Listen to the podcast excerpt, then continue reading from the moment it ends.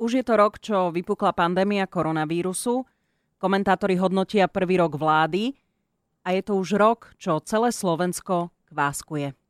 Pozorujem kvások ako nekysne Kvások kúka ako ja kysnem Vymením trojizbák za droždie Poprosím len vážny záujem Spoko zo Smola a Hrušky ešte venoval kvásku aj originálnu pesničku. No však si zaslúži, lebo naozaj celé Slovensko, teda ja nie, ale všetci kváskujú. No ja si pamätám, že v tom marci, apríli, kto nekváskoval, nebol v karanténe. Kto nekváskoval, nemal droždie. Tak, a, alebo kto nekváskoval, tak zháňal droždie.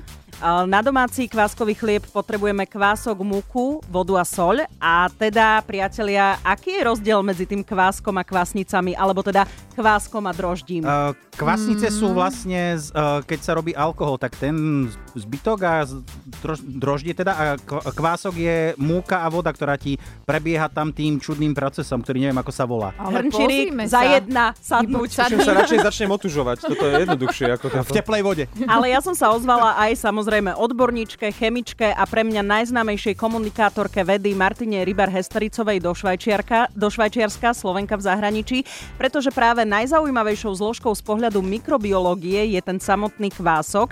Treba si uvedomiť, že kvások netvoria iba kvasnice, kvások je ekosystém mikroorganizmov a tieto organizmy môžu byť kvasnice alebo laktobacily, to sú baktérie mliečného kvásenia.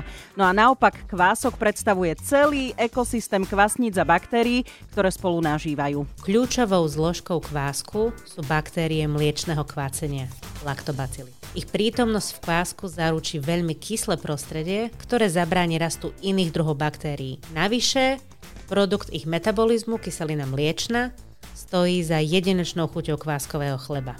Isto ste si všimli, ak ste ho už niekedy mali, že je pomerne kyselkavý. No, neviem, či to tomu kvásku pomôže, ale poznám ľudí, ktorí mu dali meno.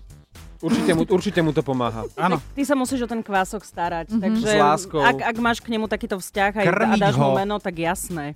Áno, Zoltán Papaj. A s Y na konci. Zoltán Papaj. Inak to je veľmi pekné meno pre kvások.